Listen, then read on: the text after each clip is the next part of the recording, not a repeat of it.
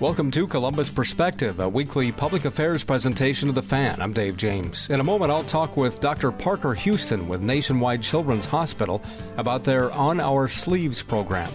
Courtesy of our sister station, WBNS 10 TV, Tracy Townsend looks at efforts to reform police policies, the creation of the Civilian Review Board in Columbus, and features a discussion with Northeast Ohio Democratic Congressman Tim Ryan who's running for the U.S. Senate seat opening up next year when Republican Rob Portman's term ends. And I'll wrap up the hour talking with Matt MacLaren, director of Ohio Find It Here, about tourism returning to the Buckeye State. First up on Columbus Perspective, on the phone with me, Dr. Parker Huston. He's a clinical psychologist with Nationwide Children's Hospital. He's also the clinical director of the hospital's On Our Sleeves program. How are you? I'm well. How are you this morning, Dave? Good. Thanks for talking to us. Uh, the On Our Sleeves program, I think most folks in the area have heard of it. It started in, uh, I believe, 2018. Can you tell us what it is? Absolutely. Yeah, we started it in um, October of 2018 as a way to try and break down the stigmas related to children's mental health and conversations about mental health in general. And it's really grown in the past two and a half years or so into not only breaking stigmas and starting conversations, but really providing a lot of evidence informed resources and activities for people to do to try and improve the mental health and well being of kids across the country.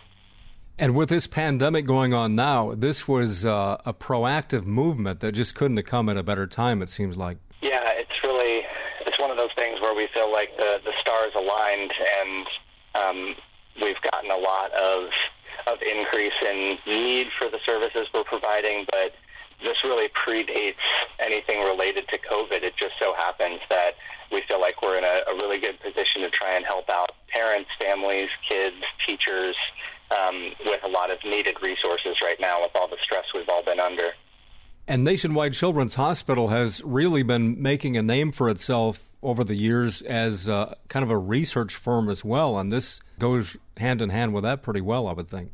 Yeah, it does. And, you know, really the way that I think of it is there's this really important sort of cyclical way that things are happening at Nationwide in Behavioral Health right now, which is that um, you know, the, the research arm of the hospital informs a lot of what we do, both in prevention but also intervention.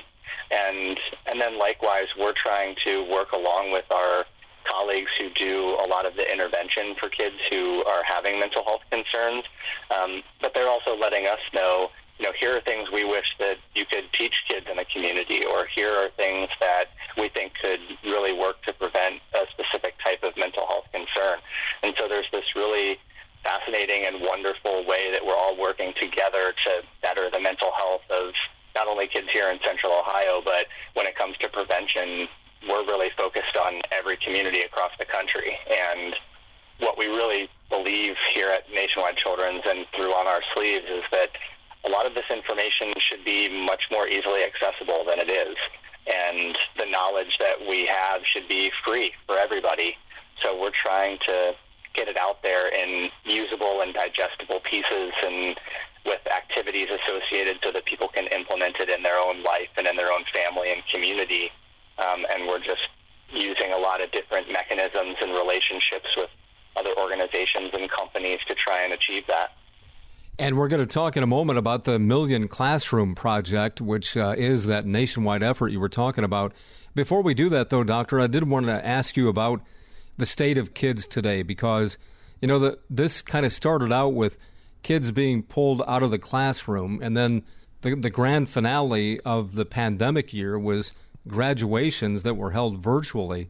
And I just can't imagine for older kids a bigger letdown than that. After spending 12 years in school and having the big finish, some kind of a watered down, almost seemingly unappreciated event like that, it, it's just got to be an unbelievable blow. And that's just the tip of the iceberg of what they've been going through. Yeah, I would say that that is one of a series or a string of changes that people have had to try and adapt to over the past year. And, um, you know, kids, maybe more than others in some regard, have had to adapt to different ways of attending school and different expectations. And um, there's a lot of those sort of once in a lifetime opportunities that kids tend to have.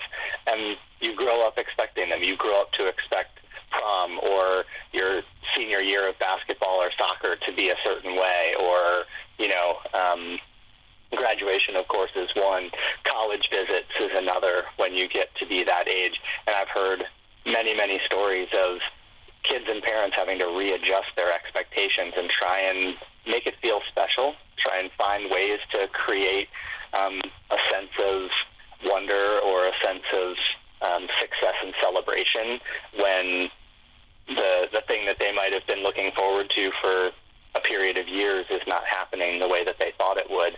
And you know, it's part of what I think goes into some of the skills that we're trying to teach people these days, which is um, there are ways to adjust and try to um, be creative about celebrating you know the good things in life, looking for reasons to be grateful, looking for reasons to be um, to have some positive emotions even in a time of difficulty, and then to be able to cope with those really difficult negative emotions too when they come, which they do for all of us. And so this year has really been fascinating because uh, under normal circumstances, there's a small percentage of the population who maybe on any given day is having a rough day or having to deal with a big change. But uh, over the past, let's say, 12 months, just to make it a round number, it's been pretty much everybody in pretty much every city across the United States and across the world. And so there are so many people seeking guidance and seeking knowledge about how to try and make it through this time how to help their kids make it through this time um, that we've we've had plenty to talk about over the past year. I guess one positive aspect for kids maybe would be that as you know so society kind of shut down and became a virtual world, they may be uh, better able to handle that transition than a lot of adults because they've grown up with it. Yeah, I've heard so many fascinating stories and wonderful stories about kids figuring out how to use technology to achieve uh, a desired goal, whether it's academic or social. Um, you know, I've heard stories of kids who were in a band together, all recording their parts separately on an iPhone and then sending it to each other and having someone put them together into a piece of music. Um, I've heard kids teaching their parents a lot about the technology related to you know, hosting a meeting for work or being able to connect with family for a holiday or things like that. And so there's, you never want to put the spin on it that something like this is positive, but you can usually take positives away from even really challenging situations. And I would also say that kids and adults over the past year have been forced to learn to be a bit more flexible as as a group. And you know, for most of them, this will be one of the most difficult years of their lifetimes. And so you can look back on it and say, if I could make it through that, I could make it through another difficulty that they might face in the future. So there's there's usually ways to sort of look and see how am I going to grow from this situation rather than let it break me down or let it, you know, stop me in my tracks. And that's part of when people hear the term resilience, that's really what resilience means is the ability to to bounce back in some form after a tragedy or a difficulty or or a learning experience and to, to grow from it and to learn things from it. Talking with Dr. Parker Huston, clinical psychologist with Nationwide Children's Hospital and the clinical director of the On Our Sleeves program. You mentioned the national outreach and you've got something called the Million Classroom Project. What is that? Well, we're really, really excited about the Million Classrooms Project this year. It's our way of trying to put into action everything we've been talking about and all the groups of people that we've been partnering with over the past two years. Um, so basically what we realized is that there's about 4 million elementary and middle school classrooms in the United States. And we've been wanting to focus on educators more explicitly for a while now, given how much difficulty they've faced this year as well. And so um, we came up with the idea that what we're going to do between now and the end of 2021 is we're going to get free on our sleeves resources into at least 1 million of those classrooms by the end of the year. And so we're using a lot of different curricula that we have, but um, we're basically leveraging all of our relationships across the country to try to promote awareness and encourage access to the, our free library of classroom kits and student activities. So we have partnerships with um, a group called Young Minds Inspired who create teacher curricula for us, and they're education experts. So they kind of translate the information that we have on the clinical side into uh, teacher user guide as well as student activity sheets. And then probably my favorite part of what they do is they have a parent letter that gets sent home as well. And so the parent letter really helps take things from the classroom and generalize it to home.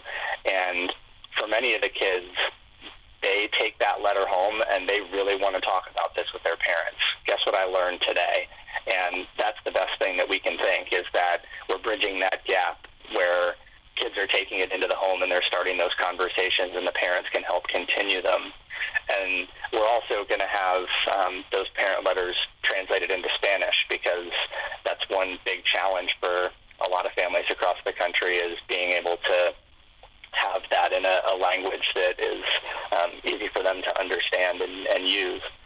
Um, and so, you know, teachers can get involved really easily. They just go to our website, onoursleeves.org slash million, and they can download things right from there. It's all free. We can you can decide, you know, what age you might work with and what type of information you'd like to use in your classroom. But even parents and other citizens can be involved. They can go to that same website on oursleeves.org slash million. You can nominate a teacher or a school to receive a classroom kit, and we'll actually mail them something to the school that has lots of resources in there, and um, they can photocopy it, use it however they want. And we've gotten so much positive feedback from it already, and it's only been a few days since we have launched the program. This is great because teachers are kind of on the front line anyway at recognizing things like abuse in the home, or, or they may be the person that a child reaches out to first, and, and a good teacher, as classrooms return, would naturally be concerned about n- not necessarily abuse and things like that, but just mental health in general, depression, anxiety, those types of things that may have developed in kids. Every teacher that I've talked to so far, which is many, many in the past year, every one of them has said, I'm worried about the mental health of the kids that I teach, and what can I do to help them? It's been one of the most common questions from teachers that we've received.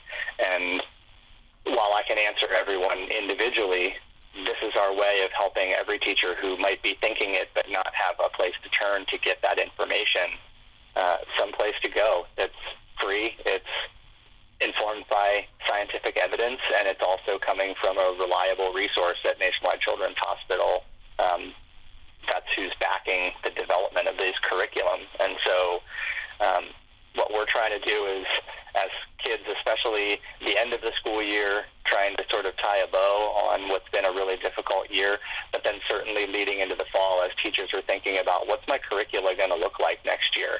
It, it changed a lot this year, and now as we're returning to a more stable school year next year, we all hope, what's my curriculum going to look like? Might I integrate more of this into the way that I teach my kids? And if so, who can give me some resources to do that? Because you know we we can't expect teachers to be experts in absolutely everything, even though they seem like it a lot of the time. Um, and so, yeah, we're we're just really excited to be able to help teachers out in any way and to help them get this information to kids. And our strong feeling is that the earlier we start with these skills and these discussions, the better it's going to be long term for kids because they can learn these skills early in life and make them habits and make them routines that will last into adulthood. So even a preschool teacher can use this stuff, and it's really helpful for kids. Talking with Dr. Parker Huston, Nationwide Children's Hospital, the clinical director of the On Our Sleeves program. One of the drivers of this On Our Sleeves program was to deal with stigma of mental health in kids. Can you talk for a moment about what that stigma is and, and how it is perhaps different from uh, from adults with mental illness? Well, there's some important distinctions when it comes to stigma related to children's mental health. The biggest one is is shame for parents. Um, historically, unfortunately, there were technical diagnoses of mental health conditions that were supposedly caused by poor parenting, and that was a largely held society held belief for many, many years that children who suffered from a mental health condition, the first place they looked was, well, what are their parents doing to cause this? Right. And although we have much more information now and we realize that that is not very often the case, um, of course, there are difficult circumstances in home lives that many kids come from, but in general, um, poor parenting is not the cause of mental health concerns. And so there remains this stigma from parents that if I seek help for my child, it means that in some way I'm not living up to my responsibility as a parent.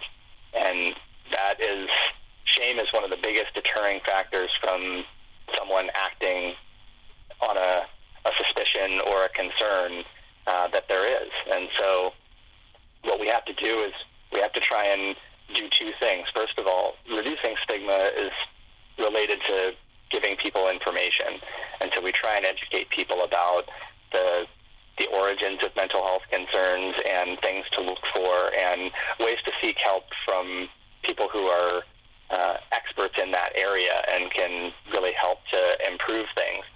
But there's also giving parents something positive to do because many parents just they want to be able to do something to help and they want to be able to teach their kids how to develop good mental health habits. And so we feel like by offering people these free resources, parents can really feel like they're involved in improving the mental health of their children so that if a mental health concern does come up, they can feel confident seeking guidance that, you know, I've done what I can and I've worked with them and I've tried to teach them and now I need someone to, to help us out. Also say that there's just the general stigma related to mental health, that mental health is somehow a sense of weakness or that it should be handled in the family. Even for adults, many times we hear that, that, well, this should just be handled in the family. We don't need anybody else to, to help us with this.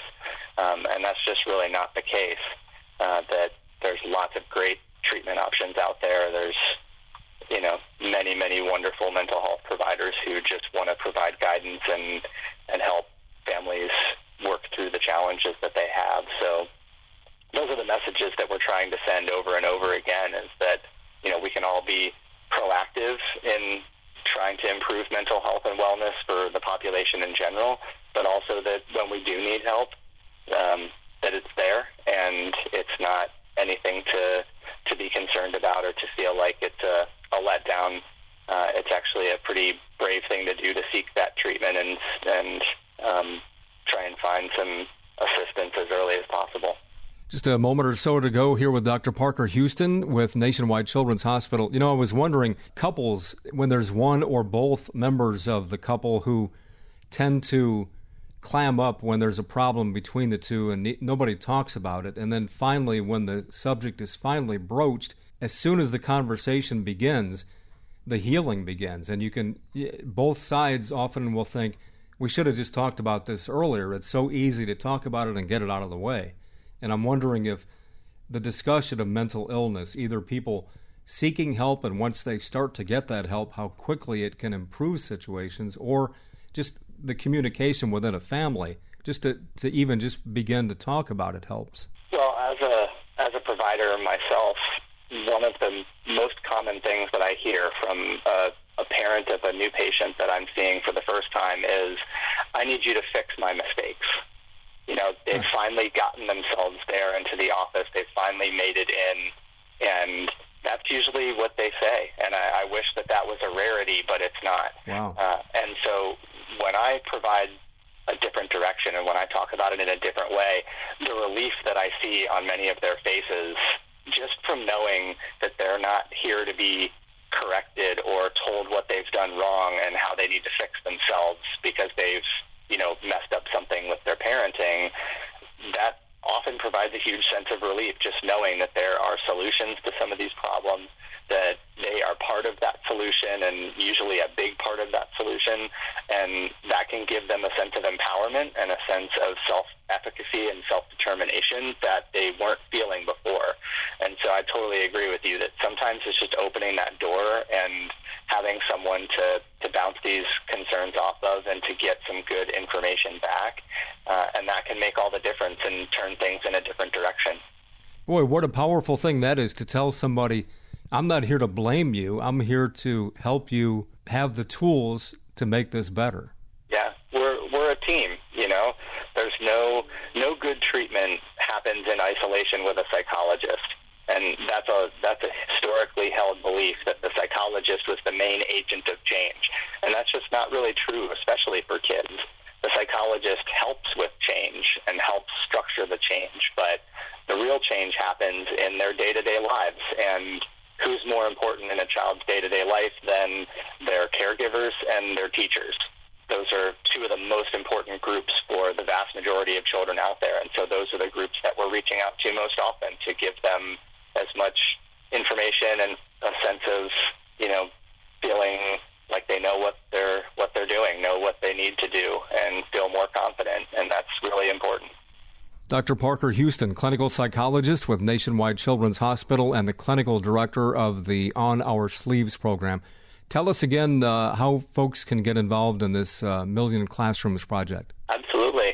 It's really easy. You go to onoursleeves.org slash million, and everything you need is right there. You can download things right from that website, or if you're wanting to nominate somebody else, you can put in a school or a teacher's name in there, and we'll send them something in the mail. Um, you can also donate because we we worked it out that a dollar gets our stuff into one classroom. So for every dollar that we raise, we can get this information into one classroom across the country. And um, so we we're looking for support in any way that people want to offer it. Good stuff, uh, Dr. Huston. Uh, thanks so much for your time today, and good luck with this program. Well, thanks so much for having me. Hello, I'm Todd Markowitz, Vice President and General Manager of Radio Ohio, which owns 97.1 The Fan. We're an equal opportunity employer dedicated to providing broad outreach efforts regarding job vacancies within our company. We seek the help of local organizations in referring qualified applicants. Organizations that wish to receive our vacancy information should send their request to the attention of Human Resources, Radio Ohio, 770 Twin Rivers Drive, Columbus 43215. If you'd like to view our current job openings, please visit our website at 971thefan.com and thanks for listening. The thought of my sons growing up without me inspired me to quit smoking. I talked to my doctors and then I threw away all my cigarettes, ashtrays, and lighters. I started exercising instead of smoking. Getting support from friends online kept me on track. Staying away from alcohol when I was first quitting was key. Instead of smoking after I ate, I'd get up and take a walk. I missed having a cigarette in my hand, so I'd hold a pen or a straw, anything. Until I knew I wouldn't give in to temptation, I spent more time with my friends who didn't smoke. I went to places that were smoke free. I didn't stay quit the very first time I tried. I kept on trying, and I learned something each time. Do whatever it takes. No matter how many times it takes. I quit. I quit. I quit. We did it, so can you. You can quit. For free help, call 1 800 QUIT NOW. A message from the U.S. Department of Health and Human Services and CDC. This is Columbus Perspective on the Fan, courtesy of our sister station, WBNS 10 TV. Here's Tracy Townsend from her Sunday morning public affairs program, Face the State. A new edition can be seen this morning at 11:30 on 10 TV. Here's Tracy. President Biden marked his first 100 days in office with a joint address to Congress. You'll hear how Ohio lawmakers reacted, and our Verify team looks into some of the claims made that night. Ohio Democrats call for changes in police training, what they think needs to happen to cut down on the number of people shot and killed by police. And that comes as Columbus City Council appoints the first civilian review board. A look at who's going to be responsible for investigating issues with the Columbus Division of Police. Thank you so much for joining us for Face the State. I'm Tracy Townsend. President Biden has now been in office for more than 100 days. To mark the milestone, he addressed a joint session of Congress and laid out his plan for the nation. The president called for police reform after the conviction of Derek Chauvin. You'll, of course, know that he's the former Minneapolis police officer found guilty in the murder of George Floyd. President Biden urged Congress to pass the George Floyd Justice in Policing Act. The president also urged Congress to reinstate a ban on assault weapons and high capacity magazines, citing the uptick in gun violence in our country. And President Biden also unveiled his American Families Plan, a $1.8 trillion proposal that expands education and family care. American Families Plan will provide access to quality, affordable child care. We guarantee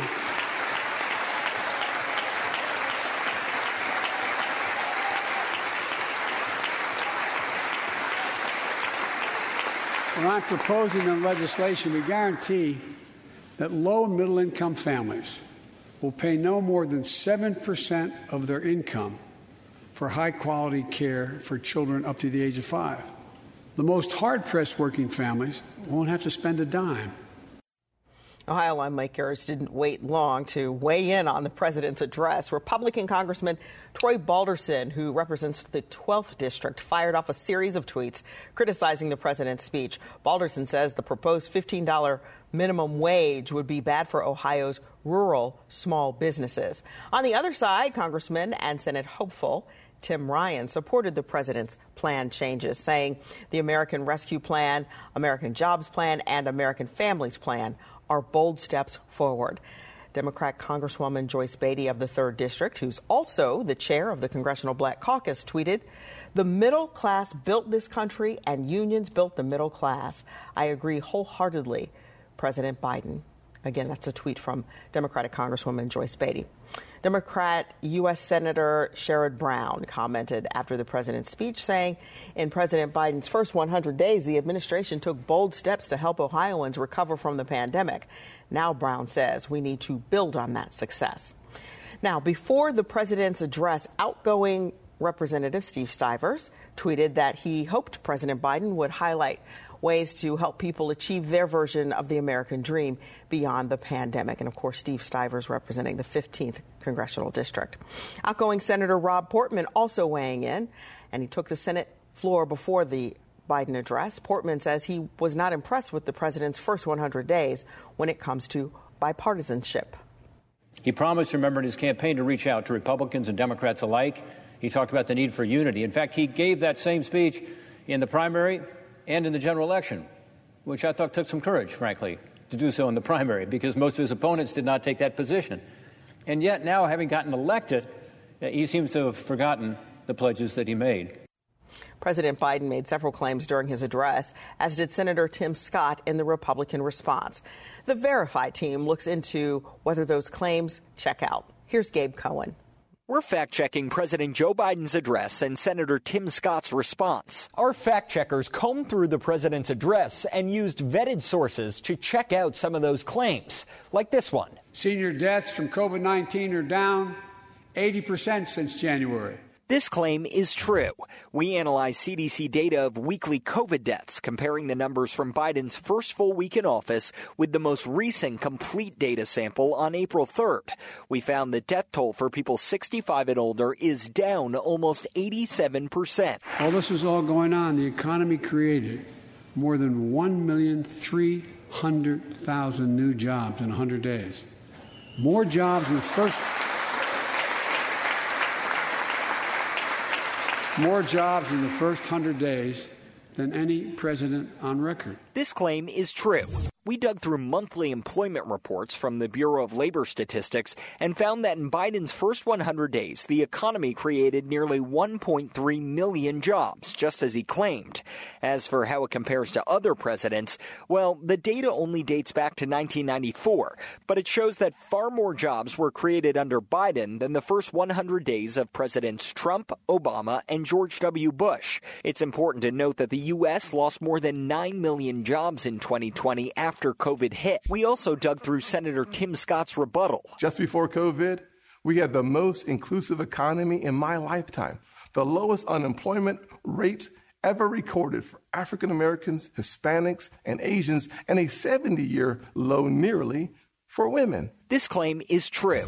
Data from the Bureau of Labor Statistics shows for African Americans, the 24 months of lowest unemployment were between 2018 and 2020, right before COVID. For Hispanic Americans, the 10 lowest were in that same time frame, as were four of the five lowest for Asian Americans. And women saw two of their lowest unemployment months, topped only by months in 1952 and 1953. So that lines up with Senator Scott's claim. With your Verify, I'm Gabe Cohen. Do you have something you'd like us to verify? Let us know. Send us an email, verify at 10tv.com. Ohio House Democrats are calling for more transparency, more training, and more accountability from our state's police officers. The group says its goal is to reduce the number of police officer involved shootings, including the one like the one that killed 16 year old Ma'Khia Bryant in Columbus. Among the reforms they are calling for, more de escalation training. They want all body camera video released within 24 hours, and they're calling for a statewide database to track the employment of police officers. The hope is for so called bad officers to be unable to jump from one police department to another. There is also an, an ask for more anti bias training and mental health training for police officers who are involved in the use of lethal force gross misconduct would never fly at your job. And it shouldn't for law enforcement and other public servants who are sworn to protect and serve you, the public at large. That's why we need change now. These bills are about accountability and transparency, and they will save the lives of both community members as well as law enforcement. The bills that we are talking about today will require a number of things. First, officers will be required to exhaust all alternatives before resorting to deadly force. 10 TV reached out to the Ohio Association of Chiefs of Police about this proposal. The president, and Chief William Balling, told us many departments across the state already provide de escalation and mental health training. Balling says they are asking for more funding to provide more training. Nearly one year after protests broke out in Columbus over George Floyd's death, change is on the way. City Council approved the members of the new Civilian Review Board, which will investigate allegations of misconduct and use of force incidents involving police officers. It's something that's been in the works for months and came with its share of controversy. 10 TV's Olivia Eugenio explains. What was supposed to be nine members is now 11. Two more nominees were added to the Civilian Review Board at Monday night's City Council meeting. Aaron Thomas works for OSU College of Medicine and was the only LGBTQ nominee. And Brooke Burns, the chief counsel for the Juvenile Department at the Office of the Ohio Public Defender. All 11 members were appointed, but Kyle Strickland's appointment was the only one not unanimous. I am voting no on his appointment. Strickland is an attorney with the Kirwan Institute for the Study of Race and Ethnicity at The Ohio State University. Strickland is also the deputy director of Race and Democracy for the nonprofit think tank, the Roosevelt Institute. Last week, he posted this on Facebook about the death of 16 year old Ma'Khia Bryant. She was shot and killed by a Columbus police officer. Strickland said you didn't need to wait for all the facts in the shooting of Bryant. Some council members spoke in support of Strickland. People are rightly so passionate about what's happening in our community. And I think that the way to create trust is to lean into allowing people to speak their truths and have their passions. Other council members saying personal thoughts should stay personal. Impartiality and objectivity is absolutely unequivocally imperative. And if you talk about a case before or uh, convey your feelings before you are actually put in a position to do that, that, in my opinion, excludes you. The final vote for Strickland's approval was five in favor, two against. Council members Priscilla Tyson and Mitchell Brown voted no. At City Hall, Olivia Eugenio, 10 TV News. Strickland posted on Facebook after the vote saying he is committed to serving with integrity, speaking hard truths, and declaring Black Lives Matter in society. The city of Columbus is asking for the Department of Justice to review the Columbus Division of Police. This request comes after the DOJ's decision to review the Louisville Metro Police Department and Minneapolis Police Department after deadly police shootings there. 10 TV's Richard Solomon looks at what the city is hoping to accomplish. City and state leaders have been reacting to the mayor and city attorney calling on the DOJ to review Columbus policing. And they say in this letter that the review will help identify any racial bias that might lie within the police department. Mayor Ginther and the city attorney wrote in the letter, quote, "We need to change the culture of the Columbus Division of Police." As a part of the review, both the mayor and the city attorney are asking for the evaluation and findings of any deficiencies and racial disparities within the division. They say this review will also offer solutions to reform. 10TV also received a statement from the Fraternal Order of Police. They say, in part, quote, Officers are relentlessly condemned and demonized, even when the officers' actions are consistent with their training and the law. Further saying, Columbus is directly seeing the impact of this rhetoric, later mentioning how the city is on pace to break the city's homicide record, which was set last year. I did reach out to Columbus Police to see if they had a comment that they would like to make regarding this review, and I was told that no comments will be made at this time. For now, reporting downtown, 10 TV's Richard Solomon. Back to you. Both Mayor Ginther and City Attorney Zach Klein are asking for a decision within 30 days. The pandemic health orders for Ohio changed a bit. We'll take a look at what this change means for fully vaccinated people and where we stand when it comes to COVID 19 cases per 100,000. Columbus Perspective is a public affairs presentation of WBNS Radio. The opinions expressed on this program are those of its guests and do not necessarily reflect those of WBNS Radio, its staff, management, or sponsors. There's a place to share the joy of your team winning it all, and a place to share a laugh about skiing and taking a fall. There's a place to share photos of pets, or singing in the choir, or the time you ate a pepper and your mouth was on fire. But we could all be better at sharing how we're feeling inside. 76% of employees have struggled with at least one issue that affected their mental health. When you share, you're not alone. Ask about your company's emotional health benefits. Visit heart.org slash sharing. Brought to you by the American Heart Association. This is Columbus Perspective on the Fan. Back to Tracy Townsend, courtesy of 10 TV. A bit of positive news in Franklin County. The county is no longer in purple on the state's COVID 19 advisory map. Remember, purple or level four is the highest risk level on the map. Franklin County back in the red or level three. And of course, that still means very high exposure and spread. All of this coming as the Centers for Disease Control and Prevention relax guidance on mask wearing, specifically when you're outside. The CDC has broken it down by activity. In most cases, you're good to go without a mask, especially if you are fully vaccinated. But busy, crowded events like outdoor performances and parades remain risky. While Ohio's mask order remains in effect, Governor Mike DeWine did make a change to current health orders.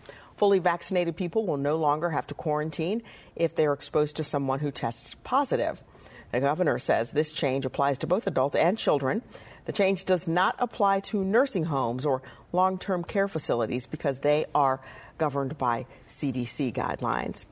An increasing number of people are neglecting to get their second COVID 19 vaccine shot. The CDC believes that accounts for about 8% of people. And according to the Pickaway County Health Commissioner, some people say they're concerned about side effects from that second shot, but he wants to stress those side effects go away quickly. And he wants to remind people that without that second shot, you won't really get the benefits of being fully vaccinated against COVID 19. We know there's some protection after the first dose because your body's beginning to react um, to the vaccine.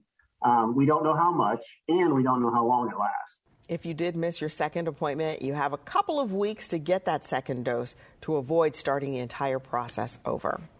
Ohio Congressman Tim Ryan is setting his sights on the U.S. Senate. We talk one on one with him about his decision to run for Senator Rob Portman's seat.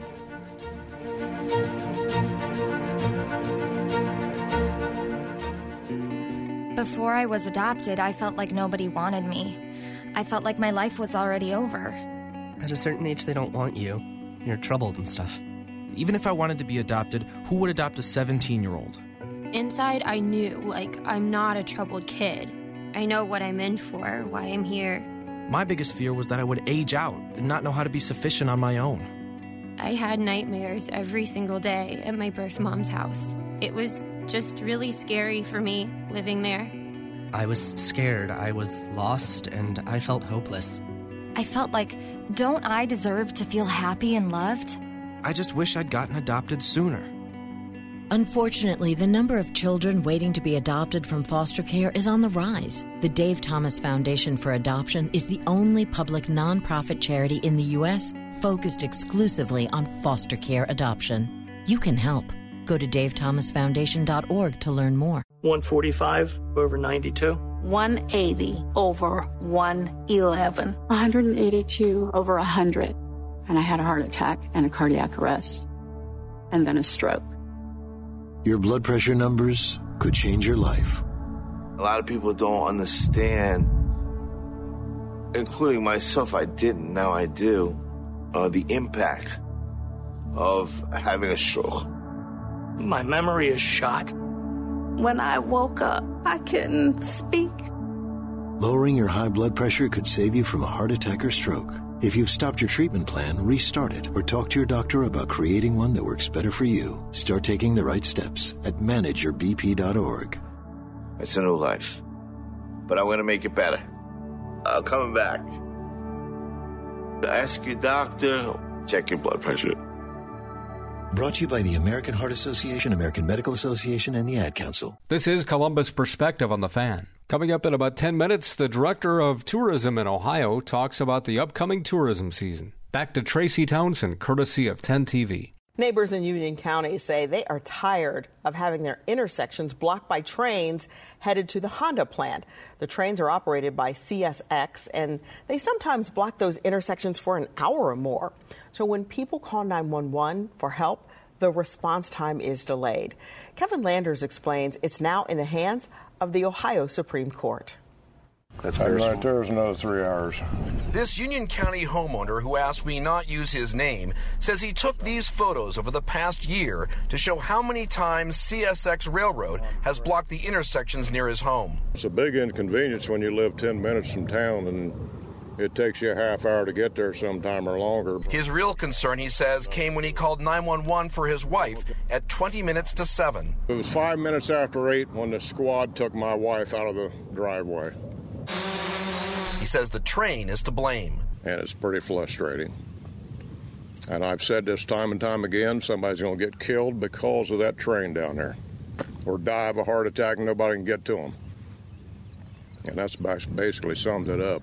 The local fire chief says that with every train delay, response times increase and chances to save lives is reduced. Five to seven minutes is the difference if someone is brain dead or alive. Between May and November of 2018, the Union County Sheriff's Office issued five citations against CSX Transportation for violating state law that prohibits a railroad company from obstructing a public road for longer than five minutes, except when a train is continuously moving or when issues are out of its control the Ohio Supreme Court heard from both sides. Those are their only pathways to get across for emergency vehicles. So local communities are just at the whim of you and profit. That, that, Your Honor, that's certainly not true. CSX says it warns the sheriff when the train may block an intersection. We proactively coordinate with the sheriff's department so they know our general operations. When it becomes clear to us that a block a planned blockage is going to last longer than anticipated. The sheriff's response? No, not recently. We have to learn through frustrated residents that uh, live in this area or uh, a fire department. As attorneys battle in the courtroom, those who live here just want a resolution.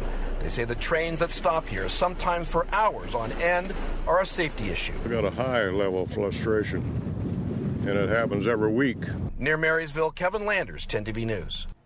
Since 2019, the Union County Sheriff says he's filed nearly 200 complaints against CSX to the Federal Railroad Administration. He says he's never received a reply. The state of Ohio is losing one of its U.S. House districts. That's thanks to new numbers from the U.S. Census. Ohio's population from the 2020 census determined how many seats in Congress and electoral votes Ohio will have for the next 10 years. Once the numbers are official, states across the country will start to draw new boundaries. As Ohio loses a congressional seat, there will be a special election to fill Ohio's 15th congressional seat after Republican Steve Stivers says he's stepping down. Candidates must declare by May 17th, and then the primary election will be August 3rd. But the special election will be held on Election Day, which, mark your calendars, is November 2nd. And now to the Senate. The battle for Ohio Senator Rob Portman's seat just got a little more competitive. The first Democrat officially threw his hat into the ring. Ohio Congressman Tim Ryan of Youngstown announced that he's running for U.S. Senate. He told us a little bit about his decision to move from the House to the Senate. Well, it's Ohioans are working harder than they've ever worked before. Uh, they're doing everything right, and they still can't get ahead. We've got a, a lot of work to do uh, to cut these workers in on the deal, and that's what I've spent my career doing, and that's what I'm going to continue to do in the United States Senate. What is your platform? What are you running on? Well, we're going to focus, I think, focusing on what those workers are going through every day. What are the issues that they face?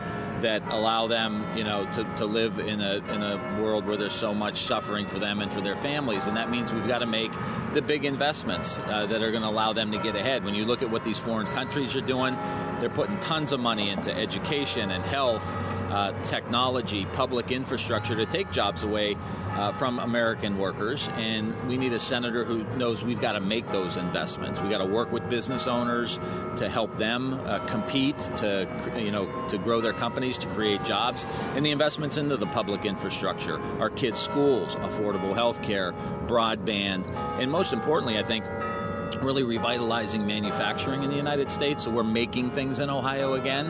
And you need a senator who's going to fight like hell to cut these workers in on the deal. They just ha- haven't been able to get ahead. While Tim Ryan is the only Democrat in the race so far, four Republicans have already announced their plans to run. Former Ohio Treasurer Josh Mandel, former Ohio Republican Party Chair Jane Timken, and Cleveland businessman Bernie Moreno, and also Mike Gibbons, also a businessman. They're among the Republicans who have already entered the race. Governor Mike DeWine signed two bills into law. Senate Bill 2 will require competency evaluations and mental health treatment in criminal cases. It's also going to allow Ohio to participate in telepsychology and conduct temporary in person face to face practice of psychology across the state boundaries legally. One of the reasons I even sought a seat in the Ohio legislature was to improve access to mental health services. Senate Bill 2 will help ensure that the beds in our six regional psychiatric hospitals are available to those Ohioans with the most critical need, as you said. And it provides flexibility in our legal system to allow Ohioans who are charged with nonviolent misdemeanors to be restored to competency in our outpatient community settings rather than in an institution. DeWine also signed Senate Bill 57. This law authorized a property tax exemption for homes used by people suffering from a mental disability or substance abuse disorder. This bill specifically continues that safety net that's available to people with permanent supportive housing. These are the people who are struggling with addiction, who are struggling with mental health issues, and it and it houses them in the in the least restrictive place, in the place where they can most interact with the community, get the services they need, and uh, be a, a part of our communities. Governor DeWine says he's very happy with the work done on these two new laws. Transgender people in Ohio are able to change the gender on their birth certificates. After four transgender people filed a lawsuit, the court found that banning that change is unconstitutional. So, the Ohio Department of Health is working on a process that will allow people to request the change. They expect it to be ready by June. We do thank you all for being here with us today. Remember, if it affects you, your family, and Ohio, we're here to make sure those accountable face the state. That's again Tracy Townsend, courtesy of our sister station, WBNS 10 TV. From their Sunday morning public affairs program, Face the State. A new edition can be seen this morning at 11:30 on 10 TV. How do you know if you or a loved one is at risk of problem gambling? By knowing the signs, such as borrowing money, hiding unpaid debts, bragging about wins, or just plain irritability. Sound familiar? Get Set Before You Bet is Ohio's initiative to help keep gambling safe and responsible for everyone. How does it work? Just visit beforeyoubet.org to learn more and take the responsible gambling quiz. Together, we can keep gambling safe and responsible in Ohio. This message brought to you by Ohio for Responsible Gambling. ADHD. It's the child who can't pay attention or sit still in school, right? The answer may be yes. Attention Deficit Hyperactivity Disorder, or ADHD, can be complicated and it can last a lifetime. Up to 75% of children and adolescents with ADHD have at least one additional mental disorder that requires a comprehensive approach to treatment. Learn more at moretoadhd.com. This message brought to you in partnership with ADA, ACO, and CHADD. I'm Major League shortstop Didi Gregorius. While I might not play for your favorite baseball team, when it comes to fighting treatments for COVID 19, we're all on the same team. One important treatment that you may not know about is antibody rich plasma. Being tested locally in a critical trial organized by Johns Hopkins University at covidplasmatrial.org. My favorite part of baseball season is getting to meet the fans Yay! and hear the roar of the crowd at covidplasmatrial.org can show that this 100-year-old treatment option is safe and effective against COVID-19. It could be the key to getting us back to normal. And for those like me who have chronic conditions, it could be life-saving. Wow. If you have recently been exposed to or diagnosed with COVID-19, step up to the plate and go to covidplasmatrial.org to enroll. covidplasmatrial.org. Let's knock it out of the park. Did you know that every year public school teachers spend nearly $500 of their own money for student supplies?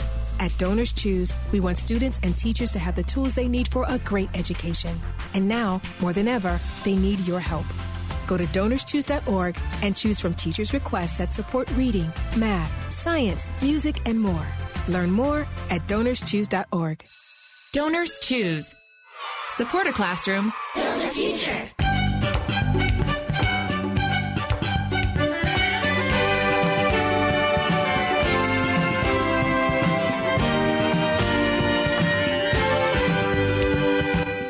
This is Columbus Perspective on the Fan. Hi, this is Dave James. Joining me on the phone is Matt MacLaren, who is the director of Ohio Find It Here. How are you? I'm doing great. How are you doing? Good. Uh, what is Ohio Find It Here? We are the state's tourism division, and we're excited because this week is National Travel and Tourism Week. It's the week we encourage every Ohioan to plan their Ohio trip. And the other day, the governor and first lady went on a kind of a tour across Ohio as part of Ohio Tourism Day. They did, and you know it's also exciting this week is for the first time in over a year we are actively encouraging people to travel into Ohio again. We're marketing uh, all across Ohio and the states around us for visits, and the governor was encouraging that travel on his trip as well made stops in Findlay, Toledo, and Cleveland. I'm kind of biased maybe because I grew up in northern Ohio, but there's just some spectacular places around northern Ohio for tourism. And I, I actually grew up in Akron, Ohio, live in Columbus now, uh, but enjoy doing things all across the state. Uh, I'll tell you what, the northern part of our state is off to a good start. Cleveland just hosted the NFL draft and had a great few days with that. Some other major events we have coming up this year in the north part of the state. Uh, the Pro Football Hall of Fame inductions in Canton happen in August, and then the Solheim Cup is returning to the United States. It's only here every four years, and it's coming to Toledo, Ohio, and that's the last week in August, first week in September. But you know, I can hear already folks in southeast Ohio saying not so fast because they've got some pretty spectacular areas too. They really do. You know, one of the things we're promoting this year is road trips, and all the research we see, people want to travel again, but they want to start with that first trip by car. And Ohio is going to benefit from that so much uh, because we are an easy to drive to state. We're within a day's drive of 60% of the United States. And one thing that Southeast Ohio, and really the whole state, has incredible state parks, 75 free state parks. Uh, when you look at the southeast portion, you have things like the uh, Jesse Owens, the newer, one of the newer state parks, Jesse Owens State Park, uh, over by the Wilds in the southeast portion. Uh, Hocking Hills is always wonderful, and Lake Hope is one of my family's favorites. Me too. I, Lake Hope is uh, is tremendous, and the history there is really amazing too. Well, I'm glad you've been to that one. We actually have a scenic route road trip you can find at ohio.org. It has 14 suggested stops across the state of Ohio, including Lake Hope. Uh, hopefully, we can put some other ones on your list, Dave, including the Clifton Gorge and more that you'll find on that scenic route road trip at ohio.org. That's outstanding. And, and just uh, to offer a little more to that hint, Lake Hope itself is over top of a flooded town. Go there or look it up online to find out more about it. It's pretty fascinating. Uh, the state, though, you have a budget this year to actually advertise Ohio tourism outside of Ohio again, right? We do. Our new Ohio Find It Here regional marketing campaign is a $4 million campaign uh, focused on all the states that border Ohio, encouraging visitors to drive in and do weekend trips, uh, enjoy the uh, great events that we have, such as the Solheim Cup, Pro Football Hall of Fame inductions, Rock and Roll Hall of Fame inductions, and more that are happening this year. And really, our, our retail, restaurants, lodging, and attractions all had such a tough year in 2020, uh, but they've learned to operate safely, and we're excited that uh, we can have a good spring summer travel season for Ohio again. You have a new coaster at Kings Island, and Cedar Point is finally getting around to being able to celebrate its 150th anniversary. They do, and Kings Island is opening this weekend, and we have Cedar Point opening up next weekend. That's what's such a fun thing about this time of year to see the tourism attractions across the state open, and and people, uh, you know, everything that we see, the research that we see, says that people want to travel again. Uh, 88% of people say they plan to travel in the next six months, with many of those in the next month to two. And we certainly have the attractions here in Ohio and the big events to bring them to our state. Do you think that as people do begin to travel more, that they may be more likely to spend more than they have in past trips just because of the circumstances? We hope so. We know that with the, the travel, um, they're preferring road trips. They're they're looking at place destinations that they can get to by car, uh, but then they are also looking for overnights to stay a few days. Uh, certainly something we want in the state. With our 10 perfect road trips at Ohio.org, uh, we provide things like the Rock and Ride road trip, where we suggest they not only go spend a few days at Cedar Point, but they also make that trip over to Cleveland for the Rock Hall part of it, and then come down to Columbus for the National Veterans Museum, and so much more. Uh, we want them to spend several days in the state of Ohio. You know, I kind of uh, led you on to talk about northern and southeastern Ohio. What about central and southwestern Ohio? And we're excited about central and southwest Ohio. Really, the whole state has a lot to offer this year. Uh, one of our main road trips, the art road trip, has a lot of stops that you'll find, including the Columbus Museum of Art, a lot of Central Ohio and, and uh, South stops that you'll find. Uh, the Dayton Art Institute's on it, and then there's some. You know, those are the type of things that people think about when they think of art. But there's some that you not wouldn't necessarily think about, like the Portsmouth flood wall murals.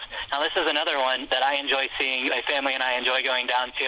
Uh, there's almost a mile length of flood wall that the, has these huge canvases painted on it uh, in Portsmouth, Ohio. It's something that really is worth taking in. Each of the blocks uh, represent a different time in Portsmouth's history and different things that happened in the state of Ohio. And there's just some incredible paintings that are part of that 12 stop art road trip we've launched this year.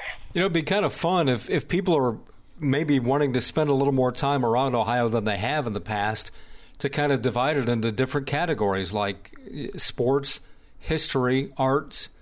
Uh, I mean, there, there's just so much to explore. Just on the history aspect, I mean, trips to, to Marietta or Portsmouth, for folks who haven't been there in a long time, uh, that's pretty amazing stuff. Just really fun. Well, and, and there is. We try to create a road trip that fits for everyone's interest. But then the crossover too. One of my favorite murals in Portsmouth is actually about the Portsmouth Spartans when they won the national championship many years ago for pro football, beating the Green Bay Packers. uh, that's something that you uh, part part of their history that you'll find on one of those giant murals on the Portsmouth flood wall. It's a perfect example, and and you know the riverboat history, all that stuff along the Ohio River. It's just fabulous stuff. Yeah, and the Ohio River, the views from Marietta are incredible. You can see riverboats, uh, but also some of the sunrises, sunsets as you look up and down the river are just beautiful as well. And then that town, it has a great walkable area where you'll find local retailers, local restaurants. Uh, it's certainly worth going down in the Lafayette Hotel so you can spend a few nights. Talking with Matt MacLaren, he's the director of Ohio Find It Here. Uh, what other aspects do you want to push about this uh, coming tourism season? Yeah, well, Dave, as we're talking about so many things, it reminds me that you can find over a thousand things to do at ohio.org. Uh, in Ohio, you can find it here. Matt MacLaren again. He's director of Ohio Find It Here. Hope it's a, a good comeback year, Matt. I, I, I have a feeling it's going to be, and we encourage all your viewers to go to ohio.org and plan their trip. Thanks for your time today. Thank you. This has been Columbus Perspective, a weekly public affairs presentation of the fan, heard each Sunday morning at 6 on WBNS AM, that's 1460 ESPN Columbus, and Sunday morning at 7 on WBNS FM. Sports Radio 97.1 The Fan.